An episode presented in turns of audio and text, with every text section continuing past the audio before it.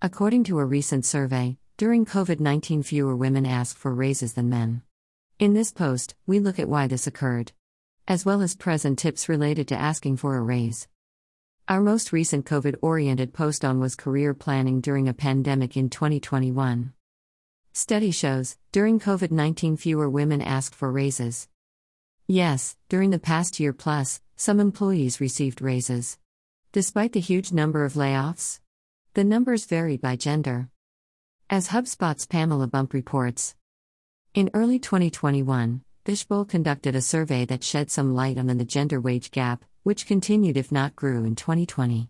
The survey of nearly 17,000 professionals revealed that 63% of respondents have avoided asking for a raise following changes related to the pandemic. When splitting the whopping number of respondents by gender, 42.4% of them were women, while just 31.79% were men. When diving into the industries that saw the least raise or promotion requests, marketing topped the list. About 54.5% of marketing professionals did not ask for a raise or promotion in the last year due to the pandemic.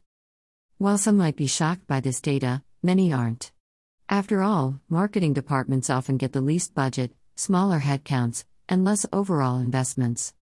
Meanwhile, women seem to negotiate less and apply for lower level roles than men with the same experience. In a recent LinkedIn post, Fempalette CEO Lucy Neumanova shed more light on why women generally negotiate less than men. Many women avoid having these conversations because they don't want to be perceived as ungrateful, or greedy, or needy by management. Therefore, many times women tend to wait. Tips for seeking a raise or promotion. In addition to providing data, Bump presents tips related to this question when is it appropriate to ask for a raise or promotion? For a much more in depth discussion of these tips, click the link. 1. When the scope of your role grows or shifts. 2. When you spend a lot more time at work than anticipated. 3. When you complete a pricey course or degree that will benefit your company. 4. When you consistently hit all of your goals. 5. If you haven't received a wage increase in a while. 6. When the cost of living increases. If you identify with one or more of the items listed above, it might be time to start thinking about a promotion or raise.